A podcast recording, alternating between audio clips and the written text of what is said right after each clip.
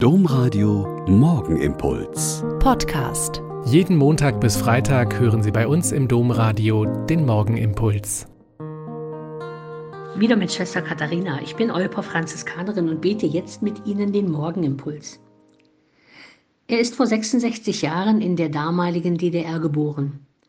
Beide Eltern waren Mitglied der SED, der Einheitspartei der DDR, und er wurde in ihrem sozialistischen Ideenkreis erzogen. Aber mit elf Jahren entschließt er sich, sich taufen zu lassen und wird evangelischer Christ. Später konvertiert er zum katholischen Glauben. Ich bin ja auch aus der DDR und ich kann mir ziemlich lebhaft vorstellen, was es da zu Hause für Dramen gab, wenn ein so junger Mensch eine so klare und so andere Entscheidung trifft. Nach der Schule macht er eine Lehre als Koch. Aber damit ist sein Weg der intensiven Suche nach seinem ganz persönlichen Weg mit Gott noch lange nicht fertig. Er spürt seine Berufung zum Priestertum, studiert Theologie und wird katholischer Priester. Die Menschen in seinem engen Umfeld sind über seine Wege zutiefst gespalten und die meisten können es überhaupt nicht verstehen. Sein Leben bleibt gekennzeichnet durch ein intensives Suchen nach dem rechten Weg zu Gott wodurch er im Lauf der Zeit ein tief geistlicher Mensch wird. Es gibt in seinem geistlichen Leben unter anderem zwei Heilige, die ihm wichtig werden, Theresia von Lisieux und Hildegard von Bingen. Darüber hinaus prägt ihn eine große Liebe zur Gottesmutter.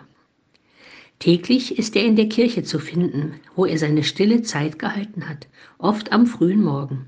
Danach hat er die heilige Messe gefeiert.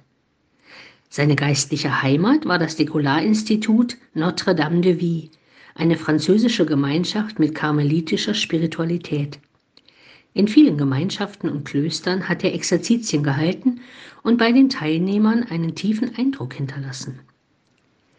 In seiner Freizeit hat er das Reisen sehr geliebt, war gesellig und freute sich nicht von ungefähr immer über ein gutes Essen.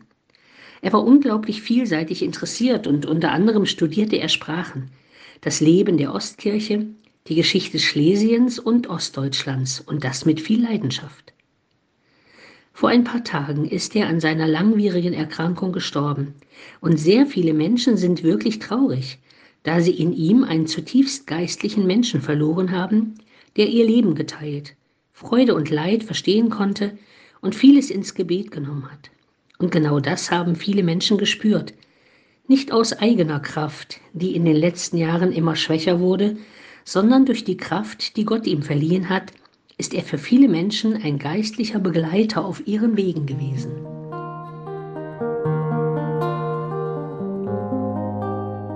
Der Morgenimpuls mit Schwester Katharina, Franziskanerin aus Olpe, jeden Montag bis Freitag um kurz nach sechs im Domradio. Weitere Infos auch zu anderen Podcasts auf domradio.de.